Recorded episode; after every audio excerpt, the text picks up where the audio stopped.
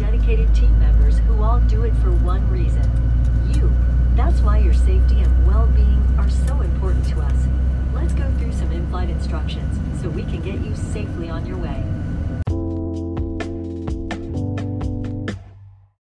And now, after a 225 wake up call, a trip to the airport in Nashville, a quick flight to Chicago, and now a two hour flight to South Dakota. Here we are in South Dakota. One man said that this is probably the smallest airport we will see for my particular trip, anyway. It's a nice place.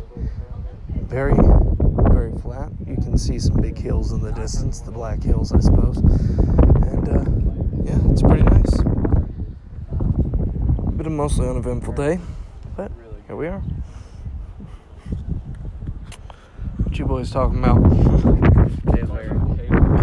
Oh, well, that's that's a definitely a worthy topic of discussion. Yeah. yeah. I love this weather. It feels Stay awesome. like this all week. If it does, Yeah. it's just perfect. Yeah, it feels great. Really? yeah. It was all 100 consistent. It was 100 If you didn't happen to catch the audio journal, this is one way of it doing it. Yep. I gotta get. I'm gonna get started on it. yeah. You're gonna have to keep reminding me that. Hey, um, uh, it's all on you. So. So it's kind of like you do it your way. That's that's the way I said it. So, Kind of. man. Yeah. Anyway, Gatlinburg is like an hour long drive signing off for now. Fairly well. Director, and also assistant girls basketball coach for 25 years. Oh yeah. And head golf coach for 29 years. And I've been driving for this company for 17 years. So, anyways, there's a restroom in the back. There's garbage can in the back, garbage can up here. If you are going to travel, grab the ledge to sturdy yourself. In the case of emergency exits, the big windows on either side, lift the gray flap up beside you, push the window out. Upper hatches, turn to exit, push straight up. Alright? If you're too hot, let me know. Too cold, let me know. Just let me know. Any questions? We will have a written test. How many are still in high school? Graduated. Okay. How many are going into college or at college? Nice. Good. I drove this group how many years ago, Mark? Two years ago. Well, there's one guy on here that was on the last trip. And he went from here to here. He grew. But I recognized him. Good. Where are we off to, boss? Black Hawk.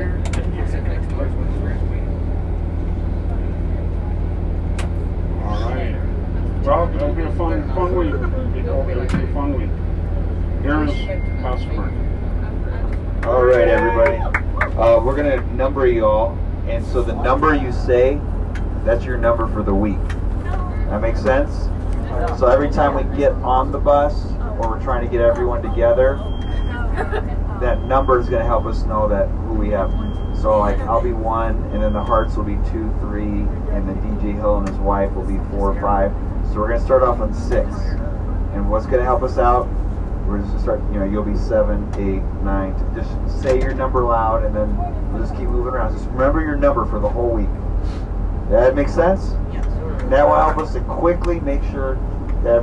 Every, so in, in theory, right now we should have five plus thirty-nine. We should be forty-four.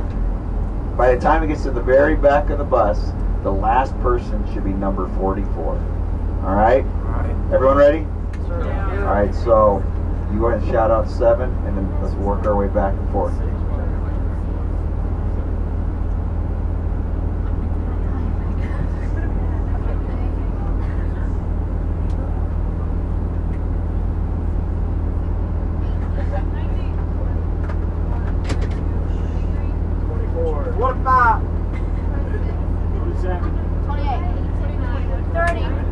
32, 33, 34, 35, 36, 37, 38, 39, 40, 41, 42, 43.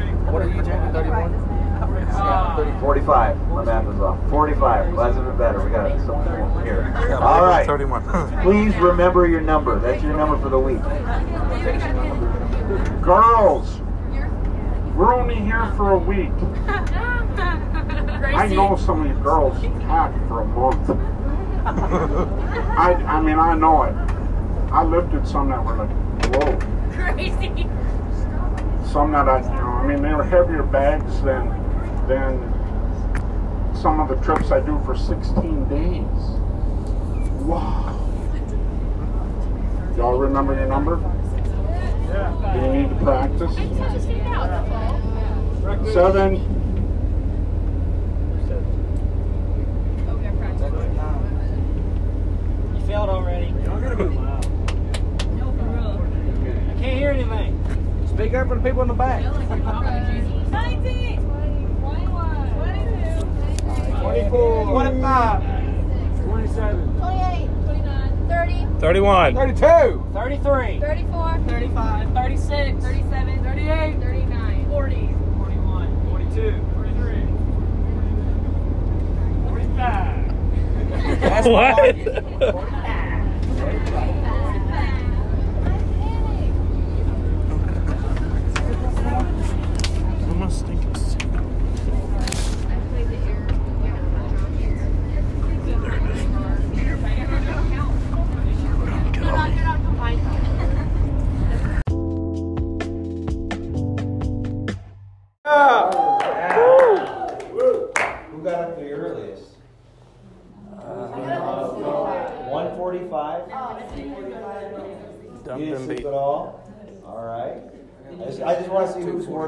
because we didn't sleep at all. That's all. I, I'm just kidding. No, like mentally, I'm about to fall asleep myself. Um, so we're gonna we're gonna go ahead and head out here in just a moment. We got a, a bunch of door hangers here. Um, so basically, anyone not done a door hanger before? Everybody's done something like this before. Thanks. I don't want to take it for granted. I mean, It's not a shame thing. Like we're not going to point you up like, oh, you've never done outreach in your life. It's not like that at all. Um, so basically, uh, just make sure you cannot put this inside of a mailbox. That would be illegal. Okay, if you didn't know that. Anything inside of a mailbox is federal prop, uh, federal government property. You need postage stamp. But you can hang stuff on people's houses. We have right? had people do that before. So a nice convenient little rubber band, you just hang that bad boy right on there, and then you're good, all right? And then uh, if for some reason there's nothing to hang it on, you know, just kind of maybe like do a little roll shimmy thing and just kind of slide it into the door. But we're not asking you to knock and pound on the door. Um, and if you want to, I guess you could, but don't. It is the simple thing to do is just hang it, all right? So it's very low pressure. It's uh, very easy to do. But here's what I'd ask of you as we go out there and do it. Pray. Just pray as you go. As much as you want to talk and uh, visit and tell people about your favorite puppy or whatever it is, the best thing you could do is just be stepping into that region, into that neighborhood, and just say in Jesus' name, God, we pray that the person sees this invitation. God, move upon their heart, draw interest, uh, that the, I don't know what all the information is on here. Pray that they check out the website. Website's on here. Pray that they come to the event that's on here July 1st. They have Evangelist the Pedagogos coming out here, Tim and Dina Pedago, great people. And so, in Jesus' name, God willing for us, uh, simply going out in this community, in this area, there's going to be interest, and they're going to come here that Sunday, and God's going to do a great thing. And so, uh, just praise you go. Anything that comes to your mind as you're praying over that neighborhood, God, pray for this neighborhood, pray for this church. Uh, Pastor Patterson's in the back. We love the Pattersons. And so be praying for them. Pray for him and his wife and their family, his congregation. Anything you can think of. You know, prayer is not, uh, uh, it's not a waste of our time. It's an investment of our time, and prayers never die. So we just finished handing out a few flyers in the midst of a downpour. And I'm not meaning like a Holy Ghost downpour, I mean Bro, that song slaps. the actual rain, the physical rain, the type that comes from clouds. So we are going to see if the other neighborhood that we are going to be handing out flyers in is a little less uh, drenched, uh, so that maybe we can get the Holy Ghost drenching instead of the uh, instead of just the physical drenching. So heading that direction now.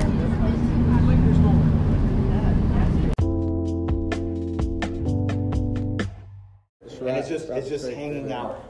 So we're gonna go further down and hit another neighborhood. So we'll get everyone to regroup here, and then we'll do that. So sorry, I don't I, I don't have control of the weather like I wish I had. We should have just went ahead and done it. Jesus, Jesus walked on water. sure, he got a little wet. You can walk underwater. Yeah. Oh man. right. He did. I'm sure he got splashed a couple times. I'm Isaac Zaire from Tennessee. Uh, I'm going on this trip, I guess, to minister to people. Awesome. I'm Jake Walker. I'm from Kingsport, Tennessee, and I'm here to grow spiritually and minister to people. Awesome, Gage. Glad you're here. My name is Garrison Conkle, and I'm from Dallas, Texas. And one reason I came on this trip was just to serve.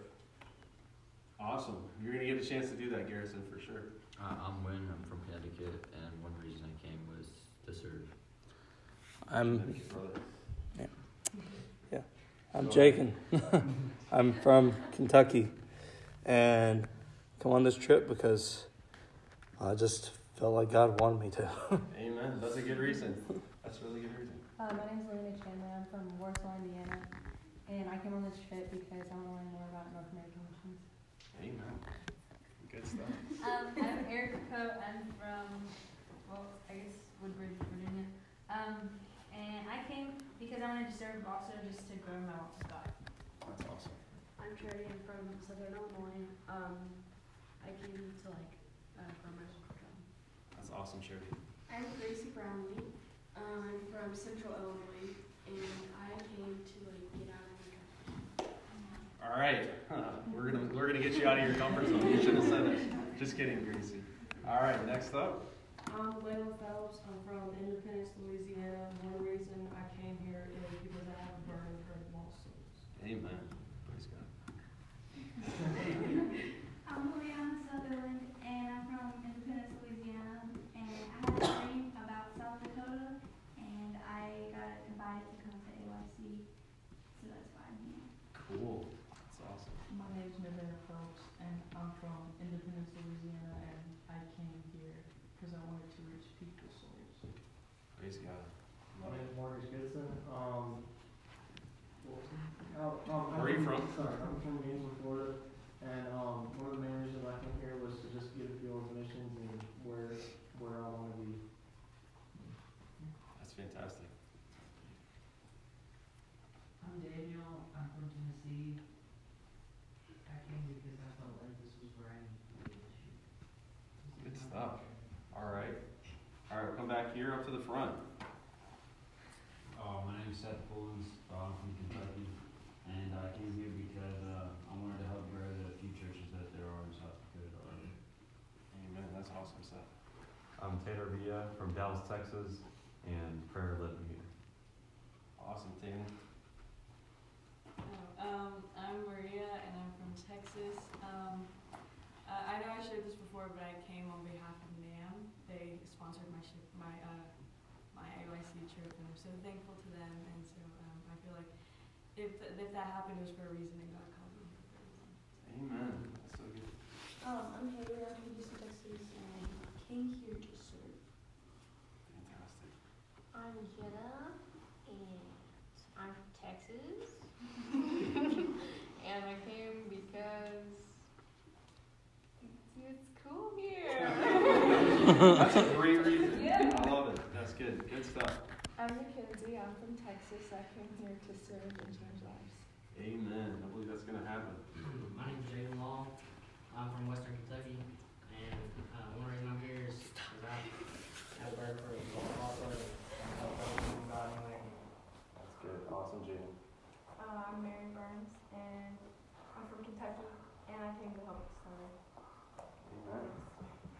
Holly Rambo. I'm from Kentucky. I came to help serve and to get out of my comfort zone too. Yes, all right. I'm so excited to hear that. Um, I'm Abby Swope, and I'm from Kentucky, and I came because I have a burden for lawsuits. Amen. That's awesome. I'm Riley. I'm from Connecticut, and I came so I can experience music. Connecticut. I'm Sydney. I'm technically from Massachusetts, but I go to church in Connecticut, and I came because I felt calling. I have a lot of great stories about sitting with you once. From my youth year. Just kidding. Sorry, Sydney. I'm Breland Girls. I'm from Wausau, Wisconsin. That's right in the middle of the state. And I came to get out of my comfort zone and because I'm from a really small church with a really small youth group. And for the longest time, we just stayed in the church and outreach is not really a thing. Mm. Now our new pastor came a year ago and it has been a huge thing with him. So it's something that I don't know. Awesome. I believe you're going to learn a lot about outreach, experience a lot of things to take back to your church. Um, I'm Jessica from Mississippi, and I felt like God was calling me to go on this trip just to help make a difference and to grow my walk with Him. Amen. That's awesome. I'm Elizabeth Disney, and I'm from Martinsville, Indiana, and I came here because I wanted to do God's will. Amen. I'm Gerard from Western Kentucky. I came here because I feel like there's a need. I don't feel like I can fill that need.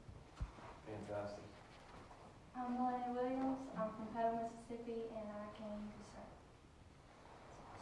I'm Darren. I'm from Mississippi, and I came to get out of my comfort zone and to go spiritual. All right. We're going to push you right out of it. Don't worry. My name is Sheila Rose, and I'm from St. Louis, Missouri, and I just, for myself, have such a big burden for missions and such, and just was praying about the trips this year and felt the call to come to South Dakota. That's awesome.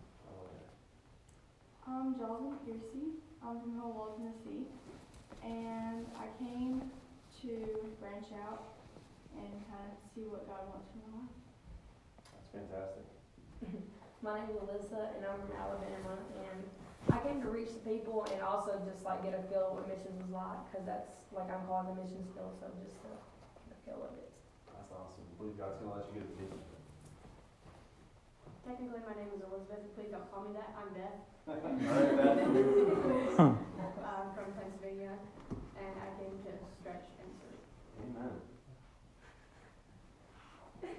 My name is Maya, Maya, and I'm from Pennsylvania, and I came here because I felt like that's where God wanted me to be. Amen. That's awesome. I'm Sophia. I'm from Ohio, and I'm here to get more experience in the missions field. Amen. Um, I'm Elizabeth. I'm also from Ohio, and I came because I feel a call to the North American missions and church planting. Wow. That's so cool. I'm Mahela. Um, I'm from Murfreesboro, Tennessee. Sorry, losing my voice from camp. So, okay. Um, I was gonna say it's a little early in the trip. and I came on this trip because I'm interested in working in North American missions. Amen. Uh, I'm Haley, I'm from Heath, Ohio, and I was filled on missions. Amen. Awesome. Wow. A lot of amazing people on this trip. Uh, a lot of, I know you only have five seconds to share. For some of you, that was like way too little. For some of you, that was like way too much. Um, and that's cool. We're all different, and God's going to use each one of you this week in a dynamic way. Um, no matter your personality, whether introverted, extroverted, whether you have experience with this type of stuff, or you don't. If you will let God use you, He will. He will. Amen.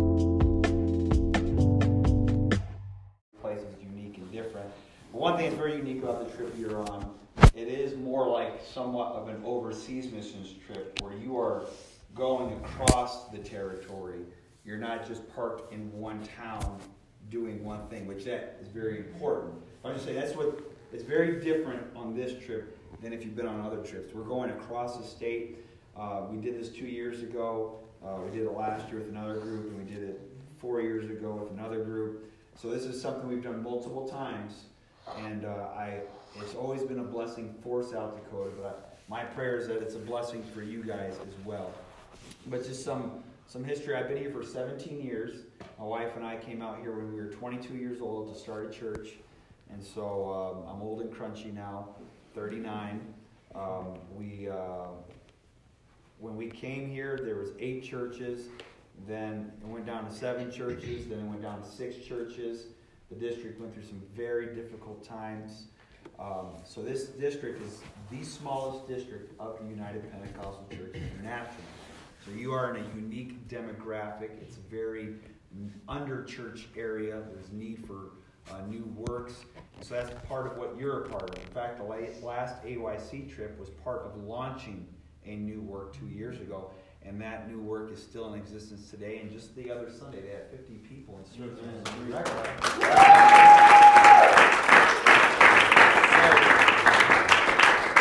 on the tail end of this trip, you're going to be a part of what we're a part of. You'll get to see Watertown, the church we planted 17 years ago. But we've transitioned recently from there to start new works. And we're doing something called Next Town Ministries. We're kind of doing like a circuit rider preacher concept, trying to go into new towns and try to see where is it God wants us to start something new. So we're in three towns right now, and it's all grassroots level. And you're helping us get the word out about one of those towns where we just were given a church building, and we're going to uh, try to launch and have a church service there uh, this weekend. And so excited about that. Uh, another perspective tomorrow when we travel from here to the next uh, church in Pierre. Those are the two closest churches of fellowship, which will be three and a half hours apart. Just to give you an idea of what it's like to live in South Dakota. Okay? And so you're, you're here to help us close the gap that it takes for people to find truth. And so I want to say thank you for doing that. Uh, I believe this is going to be a worthwhile effort uh, on your behalf and your sacrifice. You came here. You'll get what you put into it. All of you, I don't know what your budget was officially. But think about that budget and be like, you know what? I want to get every penny worth out of it. Man. You can get every penny worth out of it if you want. Um, but if you're wanting like you know like this royal treatment, to shine your shoes and everything be perfect for you, then you're probably gonna have a miserable time. But if you want to see what it's like to live in South Dakota for a week and see what we live in for 17 years, well, you're gonna get that experience.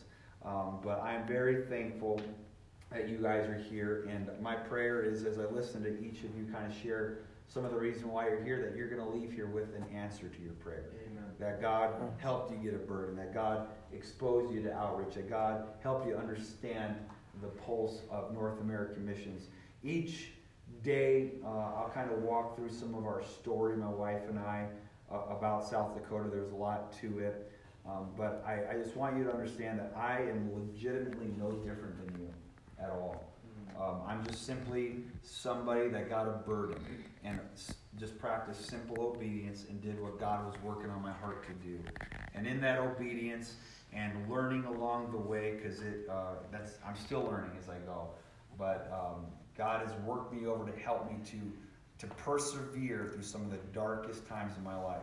Because I promise you, South Dakota is one of the darkest places you could live. It's very remote, it's very isolated, it's very depressing.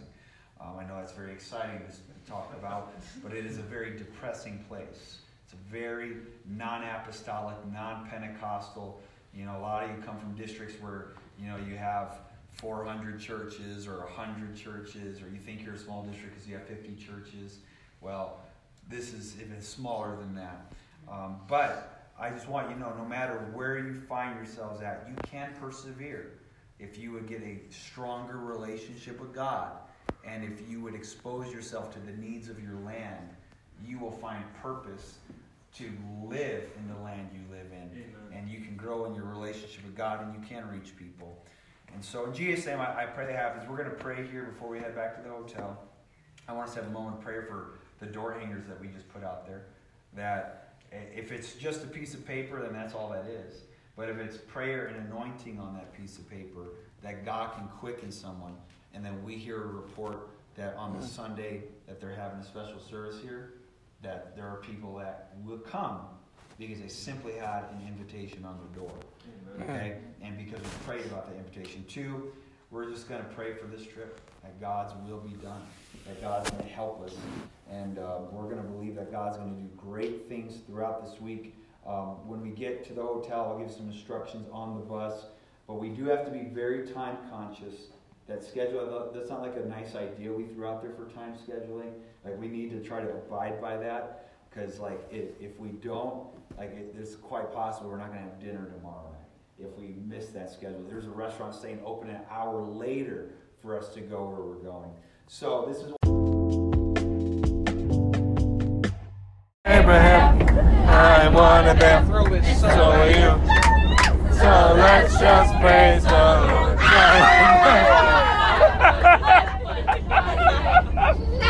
oh, you just killed man. And with that, the day comes to a close.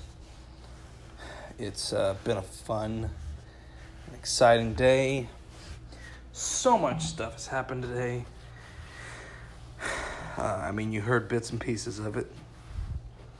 Woke up early, went on a flight, and now I'm in South Dakota. I am in the Fairfield Inn and Suites. I am actually rooming by myself, so that's fun. And, um, well, we are going to head off to Mount Rushmore in the morning. I, I really do believe God's going to do great things. Maybe even at Mount Rushmore. Maybe even at Mount Rushmore, there's a place where someone will be reached, someone will be impacted, and things will be changed. God has big plans, people to connect to, lives to be reached, souls to be saved. And uh, we just never know what God's going to do.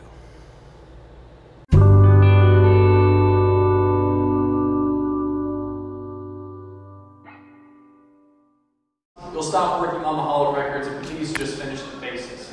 And so that's all that's up there. There is a little time capsule up there. So they put copies of those documents I mentioned and why Mount Rushmore was built. So this thing weathers about one inch for every 10,000 years. So when we're not here anymore and another civilization comes along, they know exactly why there's four random people carved up on the mountain. Now, lastly, in 1941, this place pretty much is down to its last couple thousands of dollars. Borglum still wants the Hall of Records, the coats, the buttons, the hands. He still has big aspirations for this place. Well, he's on his way to DC to try to petition the government for more money, and on the road, he has a routine prostate surgery and dies due to a pre-complication. He has a blood clot, and he dies at the age of 73. So he never got to see what Mount Rushmore became. Um, but when he dies, kind of his dreams and ideas die with him.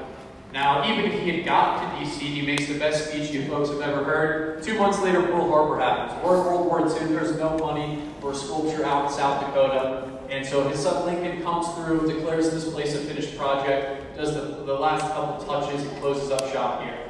Now, we talked about Borglum had some crazy ideas, but I think he really did cement his legacy as the artist of what he wanted to do with his last big project. Um, what he was able to accomplish in 14 years during the Great Depression, the Dust Bowl, was pretty incredible. So, but thank you guys so much for listening. It's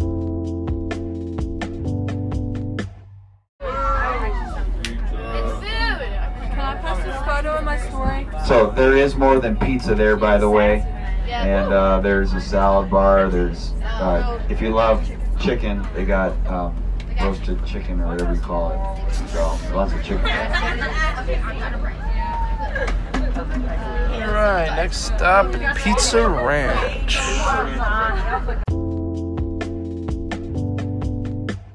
Staple of South Dakota. Um, so, and also a great souvenir shop.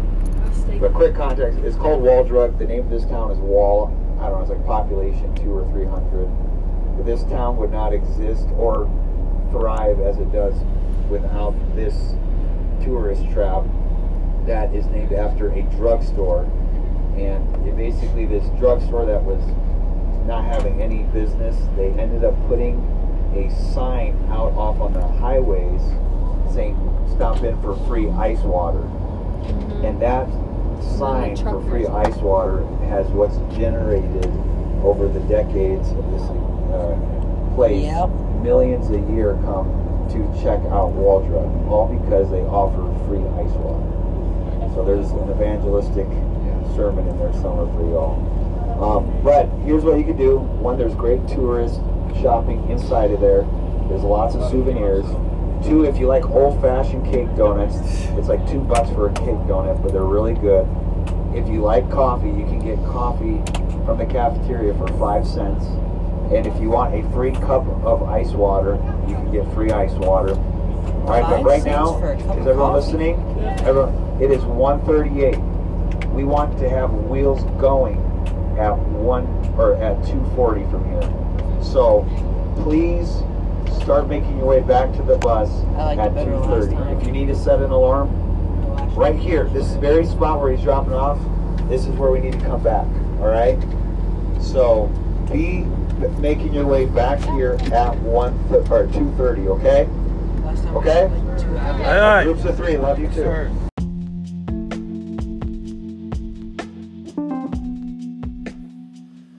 In ministering, sometimes I forget it isn't just about church services, it is about relationships with God and others. I need to be different. I can't live in a hole. This trip isn't about getting all the answers, it's about living a life, entering danger, having friends, doing ministry. As Jaden said, it's all about serving. I pray God that you would help me to bind together with these people. Help me, give me the courage to dive in head first, to not go it alone, to serve others, and love you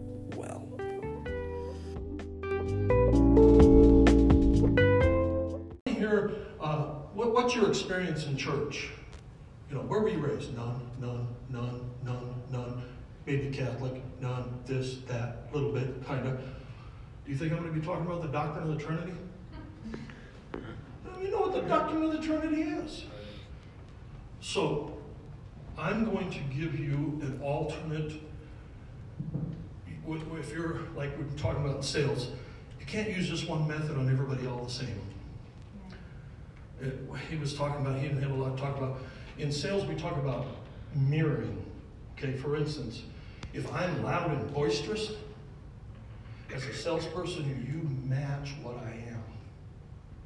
You get loud and boisterous. I got a guy in my church, he's been deaf all his life. Now he's got a cochlear implant. But he just has developed this in your face. You know, when he talks to you, he's like, Praise the Lord, brother. and if you're uncomfortable and you shy away, that's that's kind of a judgment. That's kind of you rejecting him because your comfort zone is not, I don't know, personal space here. And what you and believe me, uh, you may not know it, but I'm an introvert. I am an introvert. I would love to stay at home by myself. Anybody know what I'm talking about? Just like that. I do not like people. Large groups. You know, this this kind of thing's okay, but I, I hate going to fairs. I hate going to crowds of thousands. Just anybody know what you're talking about? It's just, mm-hmm. it's just, I just can't stand it. It's just like I hate it. Well, you're a pastor. I mean, surely I have to work. I have to force myself. Well, I'm saying all this is because you're going to sit there and say, "But yeah, I'm shy." So am I. But I force myself to do, get outside my box, get outside my norm, get outside my personality and, and you'll know the difference. Actually, Romans chapter 12, those gifts in Romans chapter 12 are not gifts of the Spirit. That's who you are. They are gifts by the grace of God, not the Spirit gifts. So if you go through there and you want to find out who you are, I was just dealing this with a pastor this last weekend. He's a good number for me. But my husband and I moved here from Nebraska in order to help my dad. I was working for probation at the time. And my dad has been trying to get me to get up here to do prison ministry for, for about three years before that. He's been whispering in my ear. And I'm glad that he did. I enjoy it so much. Um, let me tell you, how many of you young people have been raised in church your whole life? Amen. I'm you. I've been raised home missions, been raised my whole life. And here's what prison ministry has done for me. It has showed me the other side that this world has nothing for Amen. Amen. Right. It reiterates to me every day how grateful I am that I was raised in church and that I have known the presence of God since I was a young child. And how precious that is. That when people experience it for the first time, how much it changes their life. And all of the teachings that the Bible gives that we take for granted, I go and I teach and they go, wow. Man, if I would have known that my whole life, it would have changed me. Come on. One of the things that we talk about is the difference between guilt and shame. Guilt is your conscience, and it's God talking to you, telling you you did something wrong. It's time to change that. It's time to confess it. It's time to change it. It's time to do better. But shame sits with you and says, You're a terrible person. You are the problem. And the devil wants to beat you down and spit you out and keep you in a state of shame that I can never overcome this. And when we begin to teach that lesson, that there's a difference. You should feel bad when you do something wrong. That's right. That's healthy. Come on. That's right. If you're not, we'll get you diagnosed. You're probably a sociopath. and I know some of those, okay? So don't be that. It's a healthy thing. It's a healthy thing for you to feel bad. But you should live in that weighing over you the rest of your life. And people in this world don't know that there is hope Come to on. not feel that.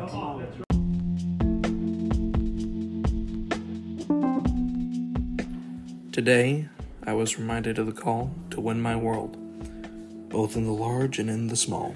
In the teaching sessions, two pastors shared multiple ways of reaching others Bible study and connection. That second word came up continually connection. We were challenged to connect to people in our own lives, write them down, and prepare to reach them. I felt certain names that I name in my journal that I'm not naming on this recording that's going publicly to the world. All of these guys are not unsaved, but they all need connection. They all need instruction. They all need a chance to grow. I also had my general way of living challenged. Pastor Benjamin, who I have uploaded a recording of in this journal, is an introvert like me, but he's an incredible connector. And I need this to become conscious in the same way. I can be a conscious connector. I was prophesied over that I would reach many souls. And maybe God wants me somewhere else, but maybe it's all for Kentucky. Guess we will see exactly where that all goes.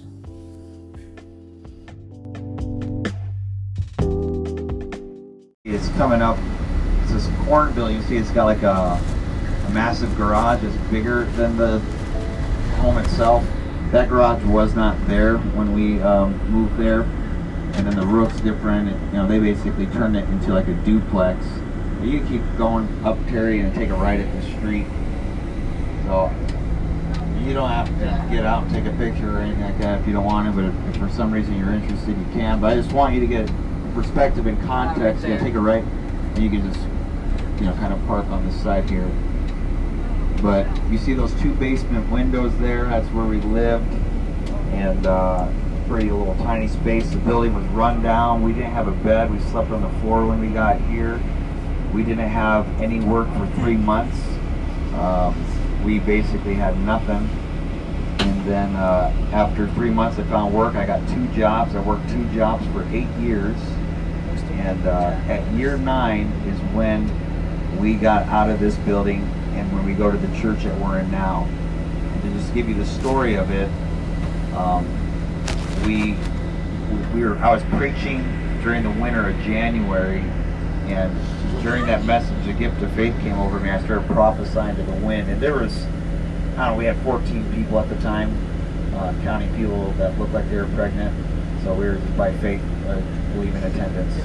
So I mean, it was just low attendance is the ultimate point I'm saying, and. Um, I just started declaring that God was going to give us a building debt free, and I and I began to speak about this building that was over there. We didn't have need for a building at the time because I mean we're 14 people in this building upstairs, and uh, I felt led to go out and pray for the building that we're going to go to, and it's a 1.3 million dollar building and property, and at that time I think it was for sale for like 775, 775,000, and we didn't have any money but um, when we stepped outside for the altar call, we, got, it was in a, we were in a full-fledged blizzard.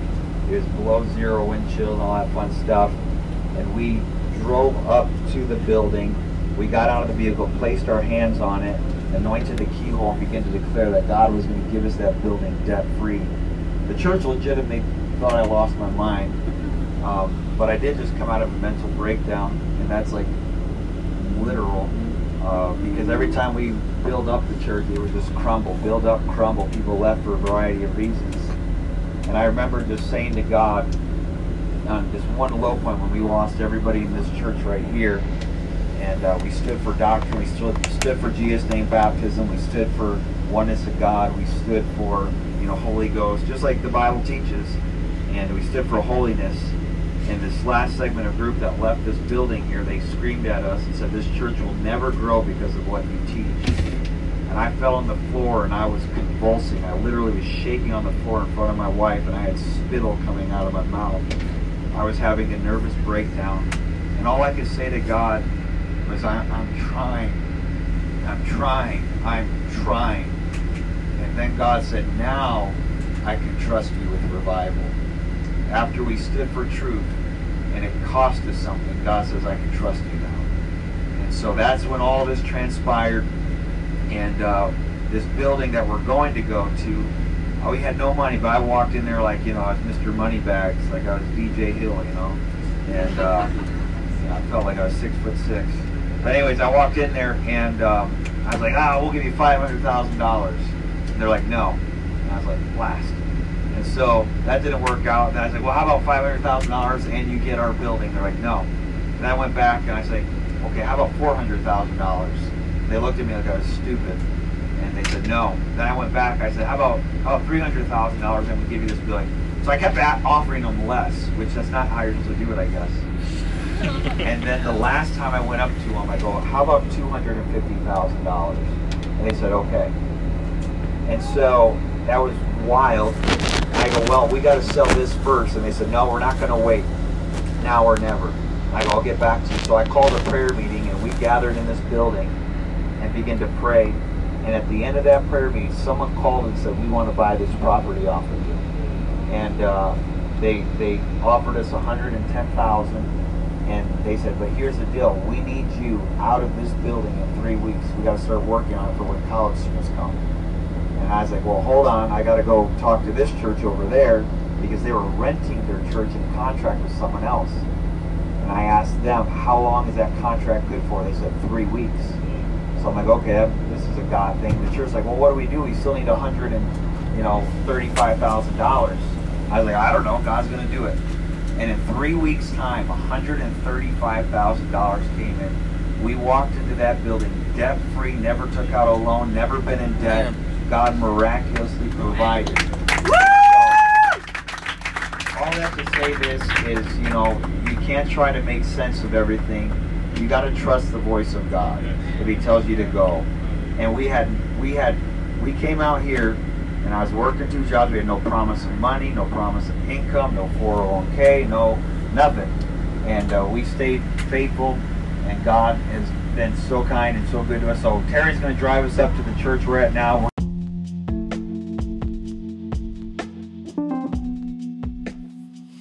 Tonight, Brother Brown called us to deeper consecration. Brother Hart told us you don't have to be a thermometer, you can be a thermostat. By thermometer meaning reflect the environment, by thermostat meaning you can change the environment. We were asked the question what do you want over the course of these three days we have left? I want a breakthrough. I want to pray someone through to the Holy Ghost. I want to see the sick healed. I want to lead someone to repentance. I want to baptize someone in Jesus' name. What can I cut out? I have deleted my Instagram app, Facebook, YouTube, games from my phone. I'm not even doing Wordle anymore for the rest of this trip. What can I add in? I'm committing myself to 30 minutes of prayer in the morning. I will read my full Bible reading plan for the day, and I will journal in the AM, and this will be first. What changes when I go home? Exposure breeds a burden is a quote of Jim Sleva. If I am to reach Sturgis like I need to, I must be in it. Desiring Deeper starts soon, the men's Bible study I'm wanting to start. Outreach needs to happen. Let's win our world.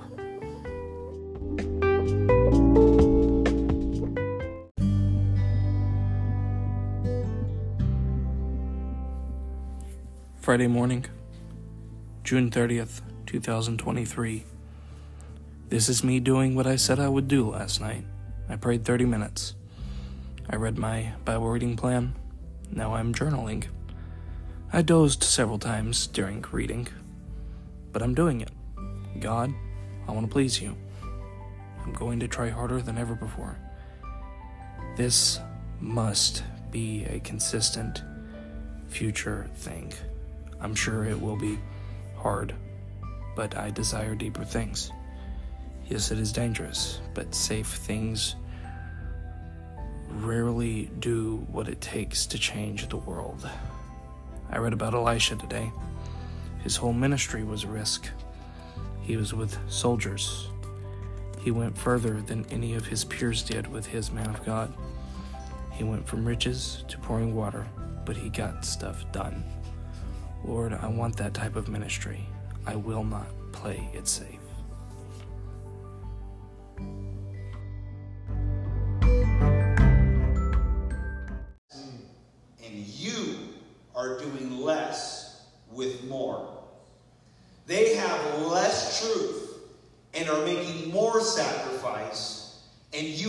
More truth and you're making less sacrifice. And when he made that statement, I promise you, God, he smote me. And I, I went into a Holy Ghost frenzy. I mean, it was, it was like a lightning bolt from heaven hit me, and I had convulsions all across that. I was knocking people over. And I'm I'm not a big figure whatsoever, but it was like a pinball machine. Just, I was, I don't know how many, uh, Landon Gore was there, and he told me about it. He went to pray for someone, and when he went to pray for them, I literally knocked them over so he couldn't pray for them. And then I went, no, I, would, I, I have not had a moment like that in a long time. And God began to deal with me. And he basically told me, You are comfortable. And you are making less sacrifice with more truth. And I'm thinking, God, how do you get comfortable in South Dakota? But here's the truth you and I can get comfortable anywhere. We can all get comfortable living a typical, average, mundane, predictable Pentecostal life. And so God dealt with me to turn the work over to our associate pastor, Jared Kemmis, who you met last night, who is now the pastor of the church. And I, it, my mind is moving. My friend taught me this. At some point, delayed obedience becomes rebellion. Mm. And so I decided I'm not going to delay. We're just going to do it now. I had no idea how this was going to turn out.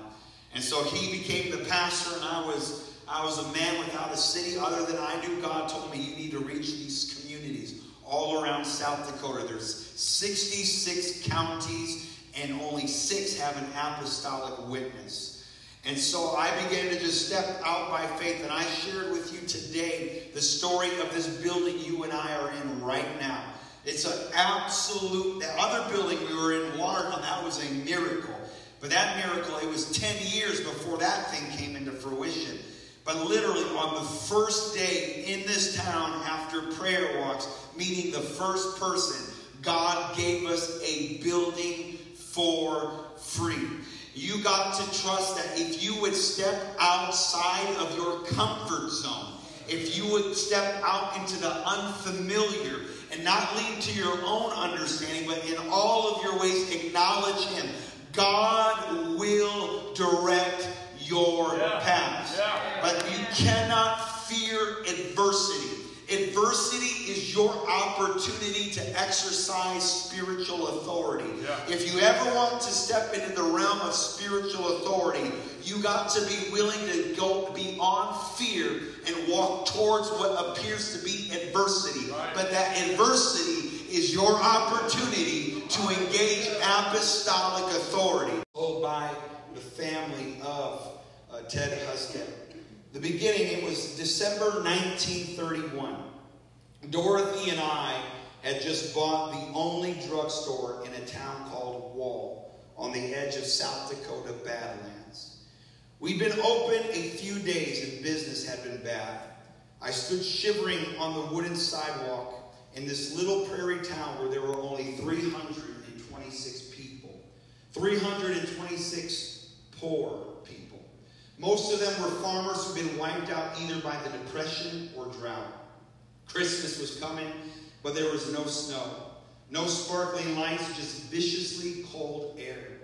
Out on the prairie, the cold wind whipped up dust devils. I could see a Tin Lizzie chugging along the two-laner. Suitcases were strapped to the running board. Someone's going home for the holidays. I thought to myself, I wish they would stop, even just for a cup of coffee. But they didn't. Here on Main Street, no one was out. When I went back inside, I turned the light off over the soda fountain and joined Dorothy and our four year old son Billy in our apartment, which was a room we made by stretching a blanket across the back of the store. Did anyone go into that store while you were at Wall Drug? That was their apartment that they slept on the floor in. I had graduated pharmacy school in 1929 after two years of working with other druggists. I knew that Dorothy and I had to find our own store. My father had just died and he left me $3,000 legacy. I'd work with that. We were living in Canova, South Dakota when we began our search, covering Nebraska and South Dakota in our Model T. As we searched, we were sure of two things.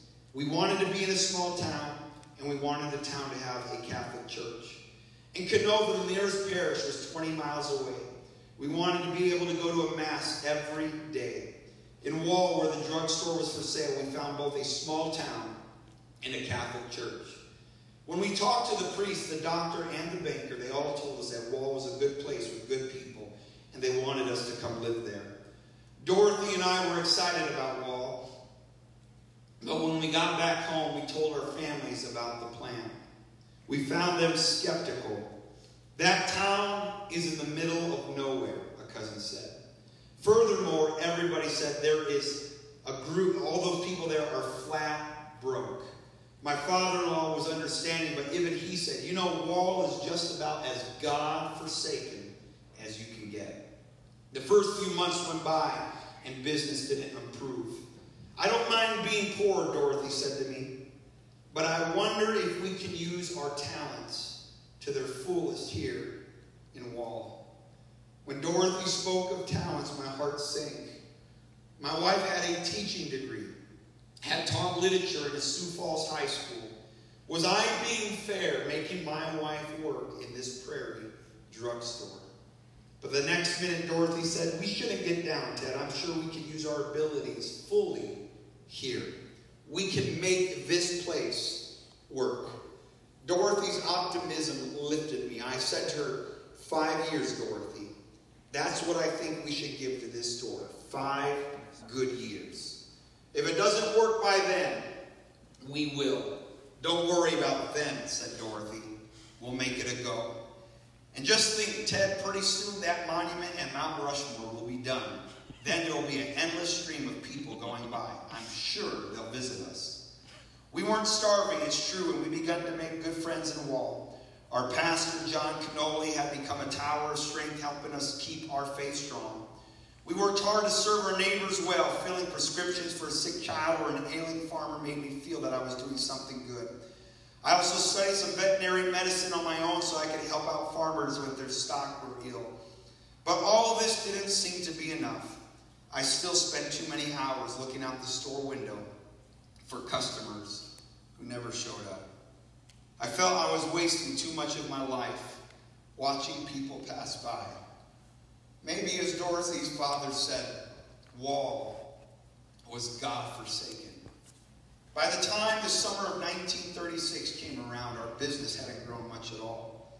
Our five year trial would be up in December. What would we do then, along with our nine year old son?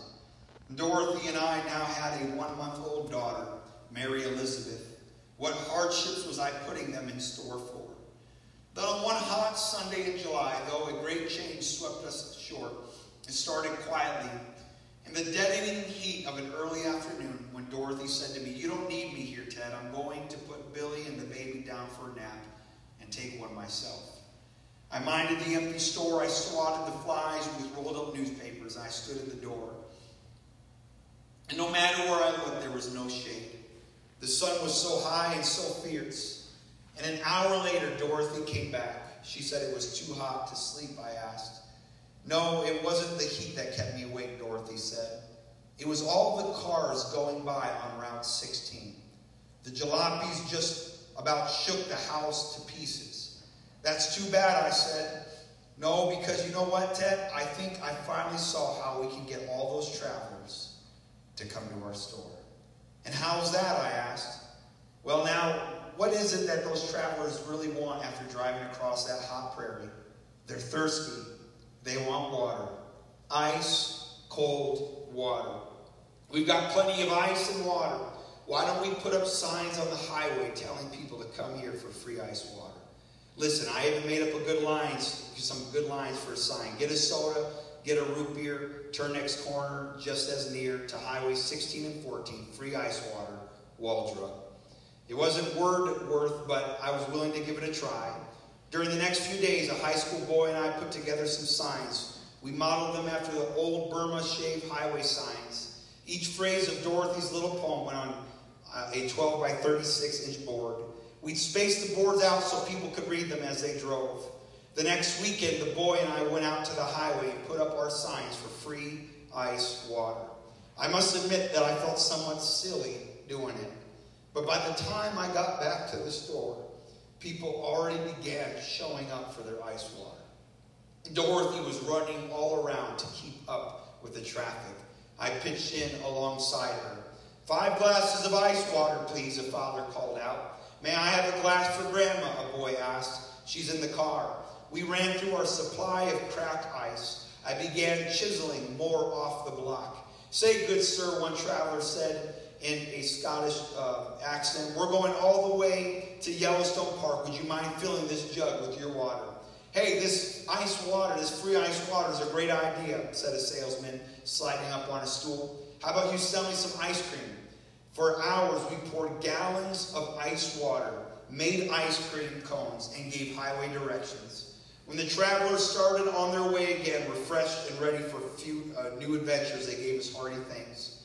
When the day was done, Dorothy and I were tired. We sat in front of the store, watching the sunset, feeling a cool breeze come off the prairie.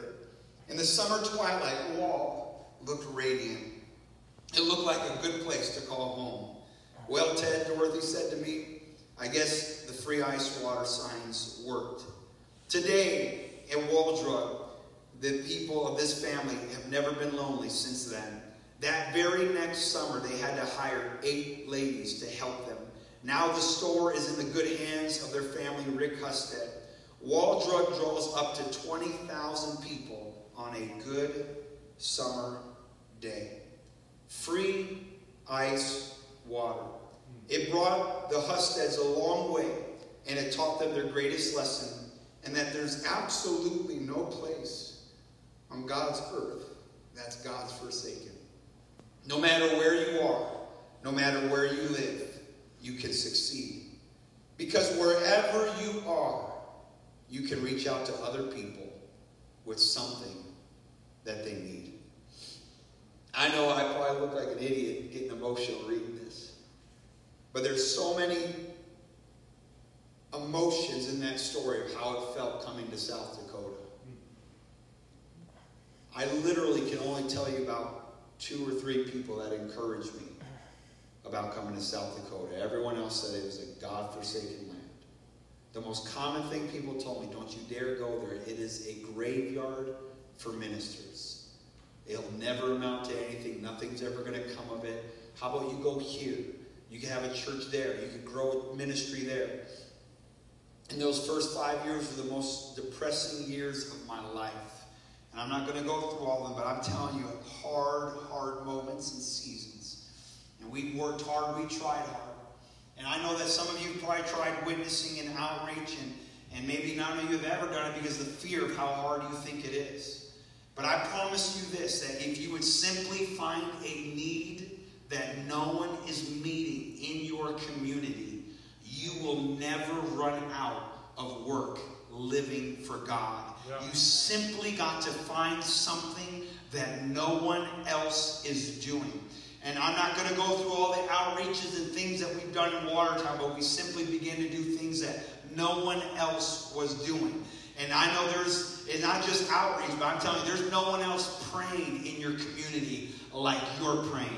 And there's nobody else interceding. And there is nobody in this town, I, I can guarantee, though I've not lived here 150 years, but I guarantee there's never been this many people in this room, in this town, in this community, speaking in tongues, worshiping God in spirit and in truth. I believe that if you can get the revelation and understanding that you have something that people do not even know is made available. They're passing by your church just a few miles over, they're passing by your house, they're passing by your locker, and and something as simple as just saying there's some free ice water. And you got something that's more precious. And I'm not trying to make some sort of cute little cliche, but we really do have rivers of living water that souls are thirsty and longing for.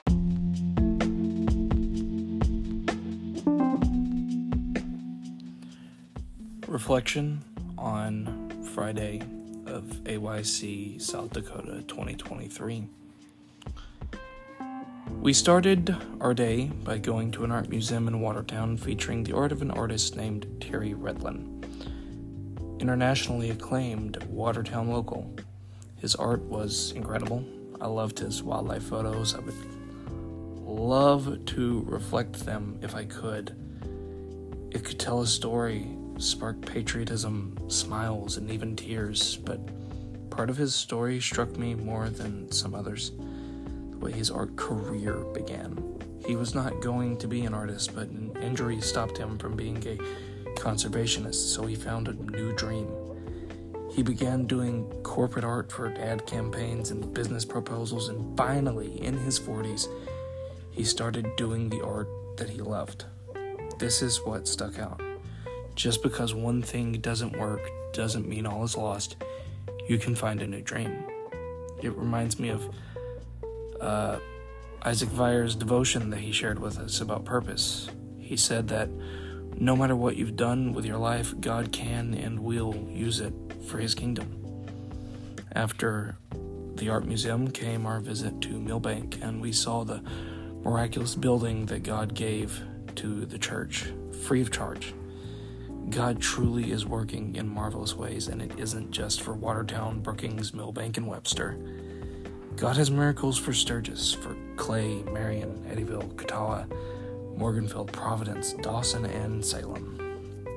We did outreach and then went back to the church where we had a service of just our AYC crew. One reason why I am writing this journal on Saturday morning instead of Friday night is because I didn't realize that I was supposed to have my journal on hand because uh, I didn't realize when we were gonna wind up doing our journaling. So, uh, anyway, we'll get back to the notes here. Uh, we did outreach and went back to the church, just us. And God moved powerfully through music, worship, and intercession. We sang I Speak Jesus and declared the lyrics in faith. Then Brother Brown shared a word with us, which you have just heard part of. He first spoke of the origin of Nexttown Ministries and how it all came from a word from Brother Chris Green. And felt like there was, Brother Green felt like there was no way to reach in the midst of lockdown in 2020. Saw an ad for a tent revival. He went and saw a great revival amongst charismatics without full truth. He felt God say, They're doing more with less, but you're doing less with more. This struck Brother Brown led to the three works currently underway by Nexttown Ministries. This statement still rings true. God helped me to step up, and finally told the story of Wall Drug, how a family with a dream found a need to fill and learned no place is God forsaken. he appealed to us to regain a burden for our own churches, reach our world.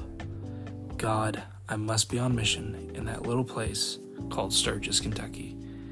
Help me to regain that burden. In Jesus' name, amen.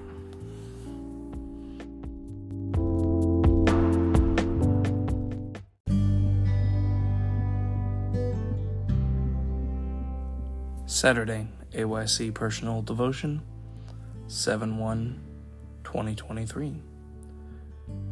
2 Kings 9 1 through 13. Years ago, Brother Near preached about this message and this passage of Scripture. I don't even remember the title, but I remember the altar call. He said to me through a prophetic word, it was never about a class, it was about a box and a mountain to see if you would struggle. Now the weight you have felt has become anointing, and here I am, in a land of mountains, because I gave up a class, because I struggled.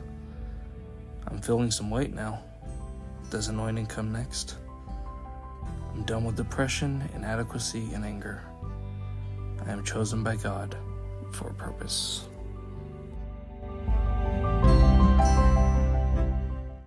I'm shy. I cannot speak because I don't fit in. I cannot speak because I'm anxious and I'm full of fear. But this week, I think really has been um, the Lord saying to me, stop saying those things. Even if you feel those things, stop declaring those things over your life. So my insecurities are no longer going to be excuses for why God can't use me. But I'm going to walk and I'm going to say yes, and I'm going to see a change in my world, in my school, in my town, and I believe it's going to happen for every single one of you. So I think we all know we're called because we've heard that over and over again this week. But the question is, are we going to stop declaring um, over our lives that we cannot speak, or are we going to just say yes? All right. All right.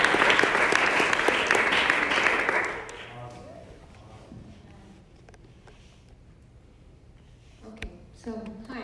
Um, I'm gonna start with like a story that happened to me this kind of recently. It happened more like six or so months ago. Um, but when I was about, about to turn 16, we got a car off of Facebook Marketplace in 2001 Toyota Echo. I bought that with $2,000 cash because I had been saving up and I was working and stuff. And then after a little work and stuff, it was a good get around car. Um, and then later in the fall of 2022, I felt a call for Bible college and I was um, confirmed that I was going to go to TBC. Um, so that made me and my family a little worried about the commute because it was a very old car and um, if I broke down, I was four hours away from home. So that was a little scary for my parents to take on, but we were gonna just try and get through it and see how long I could last with that car. Um, but one Wednesday, January 11th of 2023, I was fasting for something from God and I was coming home from work, um, an eight hour shift, and since I hadn't eaten all day, I was a little bit tired. And so, two miles away from home, I was driving by a ranch and I dozed off I was driving on the other side of the road, realized what was happening, and I woke up and then I ended up overcorrecting and I steered uh, too much, I guess, into the direction I wanted to go, and I ended up turning around facing the other direction. I rolled down into a ditch underneath a fence and I flipped. So I was on the side, my car was on the passenger side, and I was in a moment of panic. I was very hysterical. Um, and I was standing on my passenger door, win- like the window, and I called my dad. I found my phone finally, and I called my dad, and I was like, I crashed. Isn't this, this is crazy? Because you don't actually think about actually crashing until you actually crash.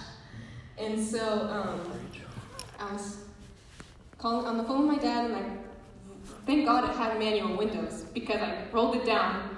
I turned off my car and I rolled it down, and I crawled out of the top, like out of my window. That's it's it was crazy. Um, And I hopped out and I went underneath the fence, and there was a guy on the side of the road who pulled over, um, and he gave me a water, and then they sent my mom down to pick me up, and then some of my neighbors came, and we were gonna do it a real redneck way, and we were gonna put chains on it, pull it over, and then drive it out. But somehow the sheriff got called, and um, we ended up finding the police report had to be made, and then we got to do a claim for like an insurance claim, and somehow this two thousand dollar dinky looks literally looks like a toy car. I swear. Um, we got eighteen hundred dollars for it from our insurance, and so that plus some of the money that I had to, that I had saved um, was enough to make a down payment on a newer car. So I ended up being able to put $3,000 down on a 2019 Kia Forte, and there was it was a really good deal that was in, a, in our budget because it had a high miles on it. So I ended up being blessed with a pretty new car for the commute to Bible college through a car accident. And so this is proof to me that what Romans 8:28 says that all things work together for the good of those who love God, to those who are called according to his purpose. And this is proof to me that no matter what you go through or what events happen, that God can use those things in a way to bless you. So, yeah. Ah. That's a, that's a spirit of total surrender. Um, the next thing I would tell myself is to build a prayer life.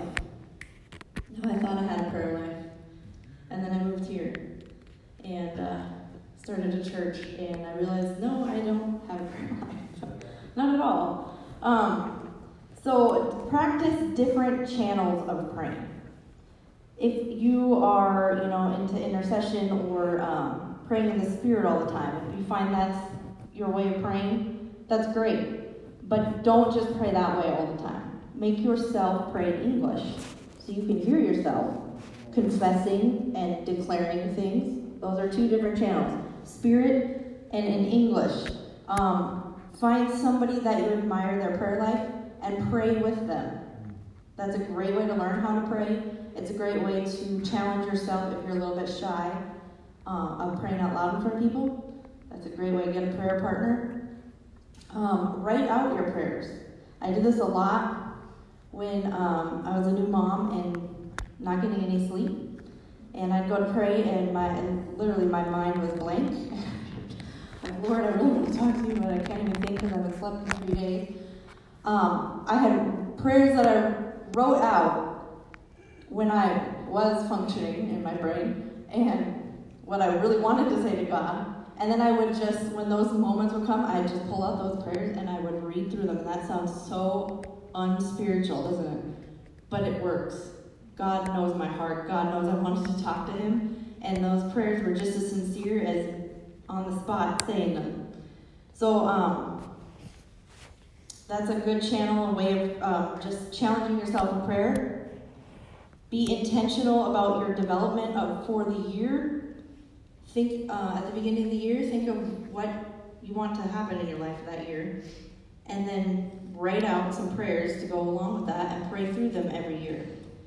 Um, and then just practice talking to God like He's your friend. So there are moments when you're like, you know, declaring things in the spirit and hollering and screaming and having some powerful prayer meetings. But then there's other moments where he, you're just talking to Him like He's sitting next to you. He's your friend and it's in those moments when you get used to hearing his voice and knowing his promptings. Right. And so you have to have, you cannot just have one little section of prayer and say you have a prayer life. You want to have as many channels of prayer open as possible, as many avenues of prayer open as possible, so that in any environment you can connect with God and pray.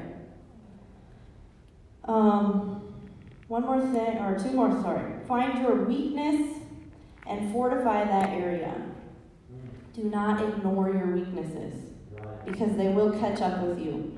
Um, find out right now, do some digging. Ask God, He'll show you uh, what, what is my weak areas, where am I vulnerable, and then do what you need to do to fortify those areas put some fences, put some boundaries.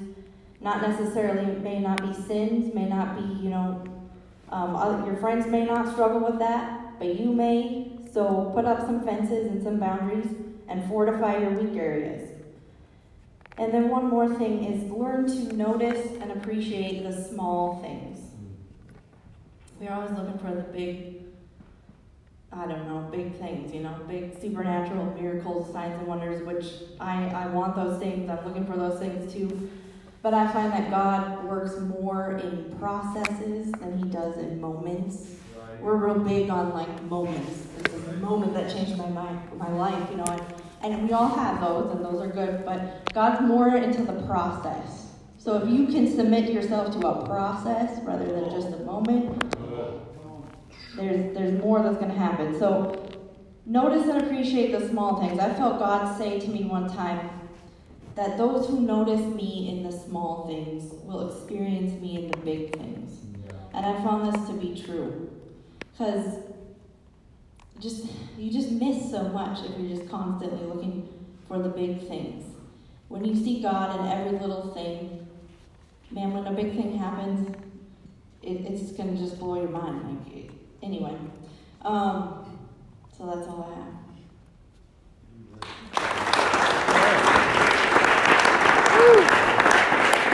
You speak in tongues. You ever like doubt it? Like, man, it's like the same thing all the time. Am I the only one? a couple people. And you're like, man, is this real? Am I faking it? You know? Or you just think about other people. You hear them say the same thing over and over. Like, now I could do that right now. I could, I could do the dialect. I could do the cadence. I could do the whole. Okay, so I'm not the only one. All right. So like, um, but this is something I noticed. This happened many times with people I worked with, that I discipled. They, they, they would have the same tongue for whatever duration of time. And what first happened in me, all of a sudden I would break forth in a new tongue. And like the old dialect disappeared. The old tongue disappeared. And what God began to show me, because it happened numbers of times over the years. So like I got a different, you know, dialect now than I did, you know, back then. Um, and God has helped me to understand you have progressed into the next season. You have you have won, and now you're moving forward. So don't make a doctrine on this and like go like post all over social media that you know Mark Brown says this doctrine. I'm just this is a uh, personal observation. It is my opinion that people that stay in the same tongue are still in the same season, and they haven't won or they haven't graduated yet. Now, that's not to discourage you if you've been in the same, you know, you've been doing Vietnamese for like, you know, 10 years. but just, maybe just take, take note of that. Like, okay, what can I do to grow? And I'm telling you, I've seen this happen over and over again. And I've taught this to the church where all of a sudden some people have come to my wife and I say, man, I start speaking new tongues. You know, now you don't have to overthink this every time you're praying. It will, it will just happen. So I don't know how that quickened my mind when we were talking about uh, the process, you know, about getting prayer. Oh, where we were, we needed to move forward because we were in a new season. And I didn't premeditate like, okay, hope, hope today, you know, I, you know, I don't know. But yeah, um, I don't know what else I can answer your question. Do you need more answers? Okay, you got all answers. Wonderful. Yes. What is the what y'all think? What is the best way to like end the mission?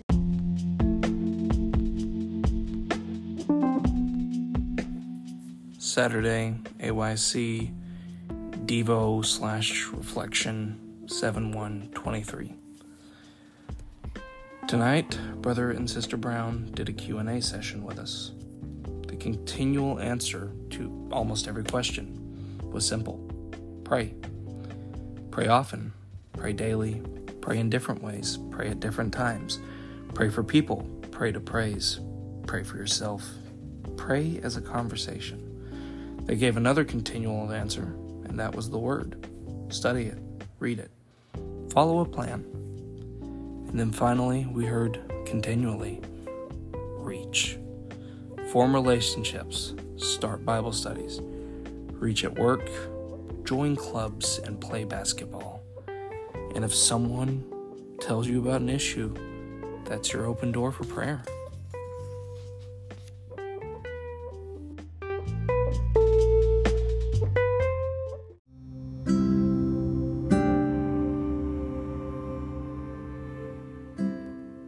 AYC Sunday morning prayer, 7 2 23. This is my last 6 a.m. alarm in South Dakota, my last full day in South Dakota. In many ways, this place doesn't feel very different from home, but in many ways it is. We don't have mountains in Kentucky, we have sweet tea in Kentucky. The barbecue is better in Kentucky, and we have more UPC churches in Kentucky. I mean, it's still America. It still features Walmart and Hobby Lobby. It still has deer and cornfields, and people still need Jesus. Honestly, those convicting words of Chris Green come to mind in regards to these South Dakota churches and pastors. They're doing more with less, and you're doing less with more. Those same words that Brother Brown was told about South Dakota applies to Crittenden County. Mama agreed. It's a hard place, but there's a need. I heard it on the bus. You're never really ready. Do it while you're still brave enough to make mistakes. I'm honestly not sure what all of this means, even conjunction, but God does. God knows exactly the reason for that conversation on the way to church. God knows the reason for that altar call that I had with Brother Fish. He knows the reason for mistakes that I've made. The prophecy from Brother Near. God knows the reason for every weight and every pressure. God uh, knows I've not done all that I could be doing. I'm not even halfway been doing some of these things. I've struggled with obedience. I've dealt poorly with many issues, and I don't want to go back to normal. I don't want to go back to always thinking and never doing. God knows uh, He's greater than my personality. He can and will break me out of default mode. I'm here to submit my entire life to God. I want to give God all my strengths and all my weaknesses my time, my money, my appetite, my past, my present, my future. Here to give it all to God over my love life, over my future career, my heart, my soul, my mind. God has open rein to check every part. I give it all to Him. I'm really thankful for all that's happened thus far on this trip. I thank God that He's reawakened burdens. He's pulling me out of my comfort zone and showing me things that work and giving me time with Brother Brown, Brother Roston, Brother Benjamin. The the heals and the hearts, and every friend, every connection, prayer and revelation.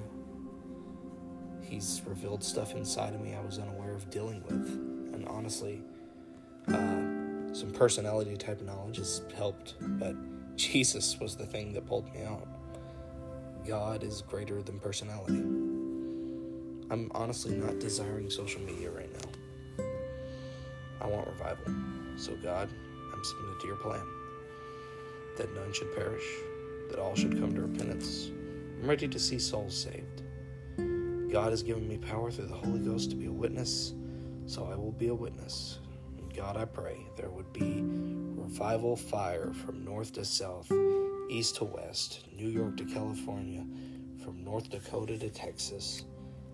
I pray that there would be revival in South Dakota in Milbank, Perkins, Webster, Watertown, Pierre, Rapid, and Sioux Falls. I pray there would be revival in Kentucky, Dawson, Hillsland, Madisonville, Eddyville, Marion, Fredonia, Sturgis, Salem, Clay, Providence, Princeton, Lexington, Louisville, Ashland, and Radcliff. Every other city in between. I pray that there would be revival in all the states of each and every person that's been on this trip from Texas, Ohio, Tennessee, Louisiana, Connecticut, Georgia, Ohio, Missouri, West Virginia, Minnesota, Alabama, and Massachusetts, and any others I may have missed. I pray that there would be awesome church today at Sturgis Jesus Name Pentecostal Church.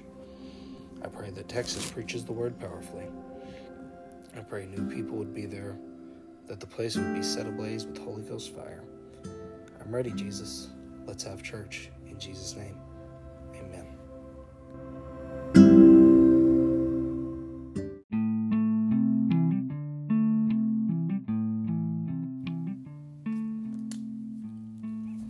I didn't get any recordings of service on Sunday, but I did take notes on the sermons that were preached. So I'm just going to talk a little bit about those from my notes. Brother Hill uh, did our Sunday morning class preaching from Romans 1:16. I am not ashamed of the gospel, for it is the power of salvation to everyone that believeth, to the Jew first and also to the Greek. He paralleled South Dakota and Rome. Talked about the government was different, the people were not desired, and people were asking, why would you even go there? But a church was there.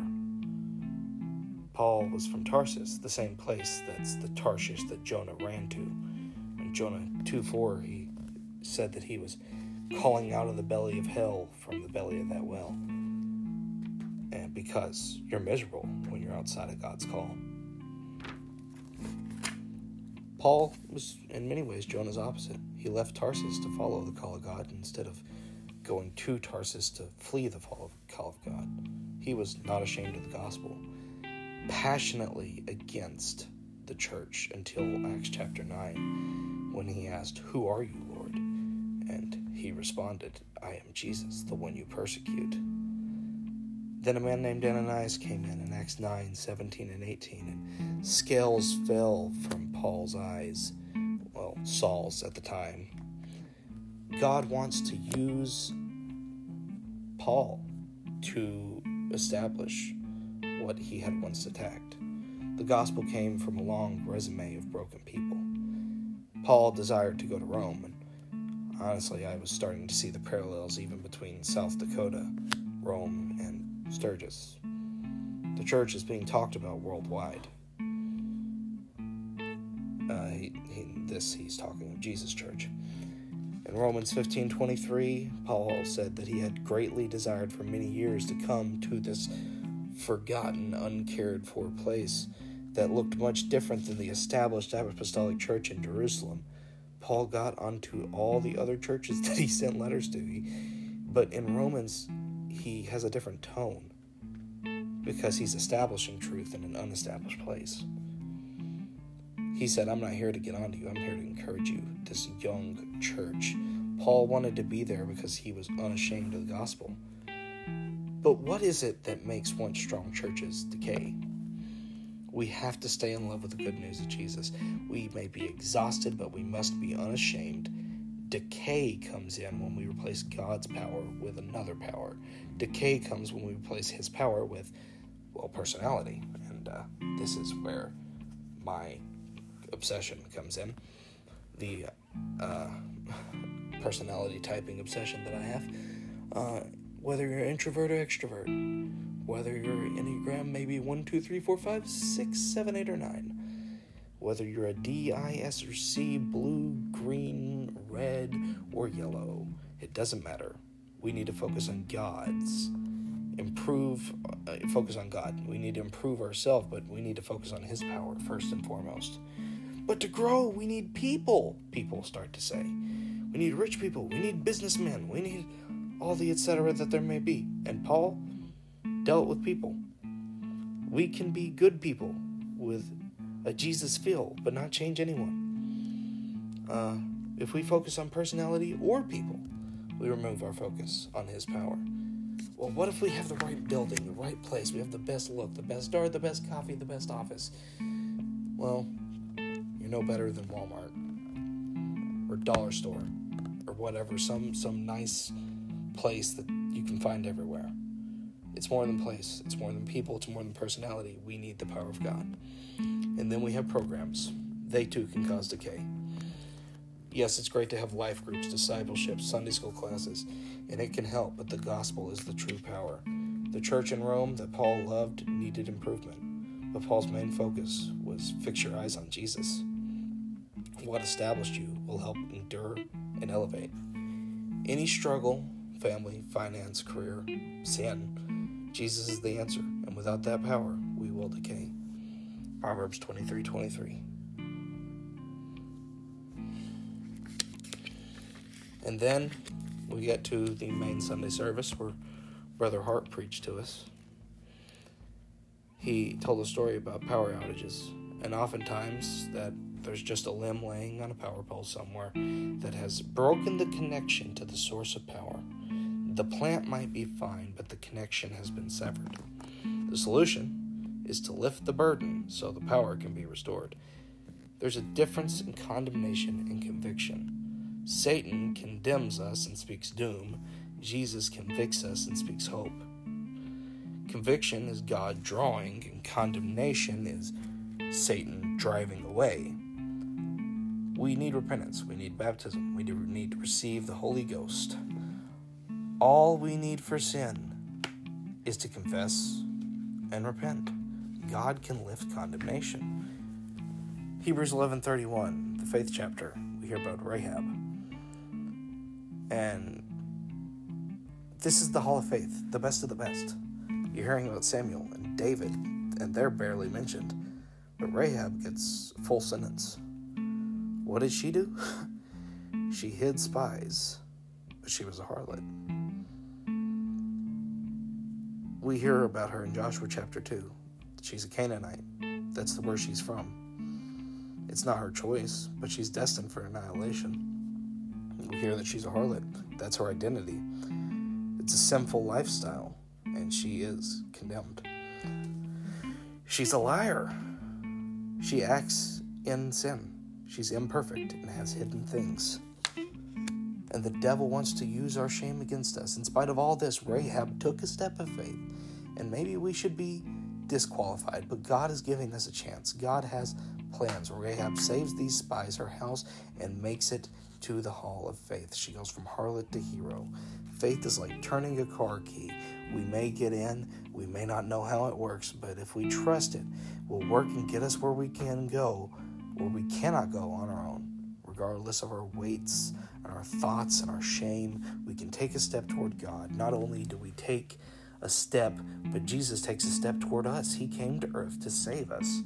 Like, imagine the Garden of Gethsemane, praying amongst the olives, sorrowful even to death. Jesus took a step further and cried, Not my will, but thine be done. He was sweating blood because he was stressed. He prayed twice more. He was betrayed. Peter cuts off an ear. Jesus rebukes Peter. And he says to Peter, Don't you realize I could call a legion of angels? I may look weak, but this is intentional. There's the trial, there's the crucifixion. Jesus takes our punishment, and it's all worth it to him to save us. We are not asked to be good enough for God.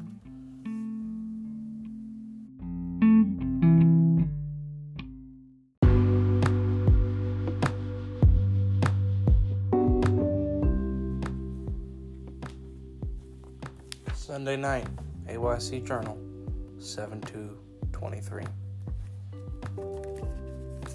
God, don't let me forget South Dakota, AYC 2023. I flew in on Monday, met Daniel, Mahela, Isaac, and Gage, and Alyssa face to face. Then, when we landed, we saw the beautiful scenery in Rapid City. We did outreach in the rain, and it was easy. That night, in journal time, I learned about intercession and praise. Tuesday, we saw Rushmore, Wall Drug, the Badlands. It was fun. I made friends. It was beautiful. Wednesday, my brother Benjamin and his daughter, they impacted me deeply with a burden for souls. Thursday, Capital Tour. We prayed for the state, saw the value of work relationships, and saw Watertown.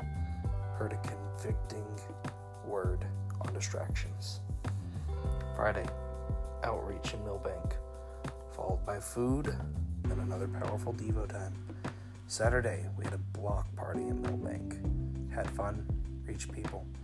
And that night, Brother and Sister Brown answered mission questions. Stepped out of my comfort zone by singing in choir. Finally, Sunday, service was incredible. All the way from pre service prayer to altar call, the Spirit moved mightily. Brother Hill and Brother Hart preached awesome words from the Lord. I cannot leave this here. I cannot stay the same. Lord, don't let me stay the same. This definitely won't be my last AYC. Let, and let me remember the words that Brother Brown prayed every time he prayed for food. there is one God named Jesus. In Jesus' name,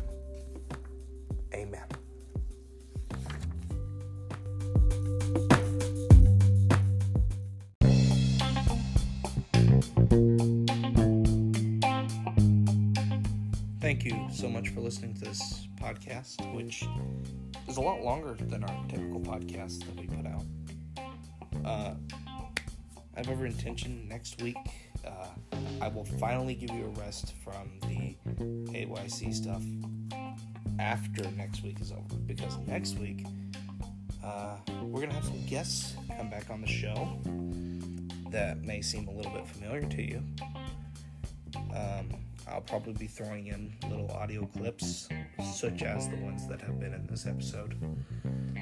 And uh, we're just going to be talking about the trip, going day by day, maybe talking about some what's in their journals. Because what you have heard is my journals that I kept throughout the week. And we all had these little brown journals, some more sticker covered than others. Some have signatures inside of them and some don't.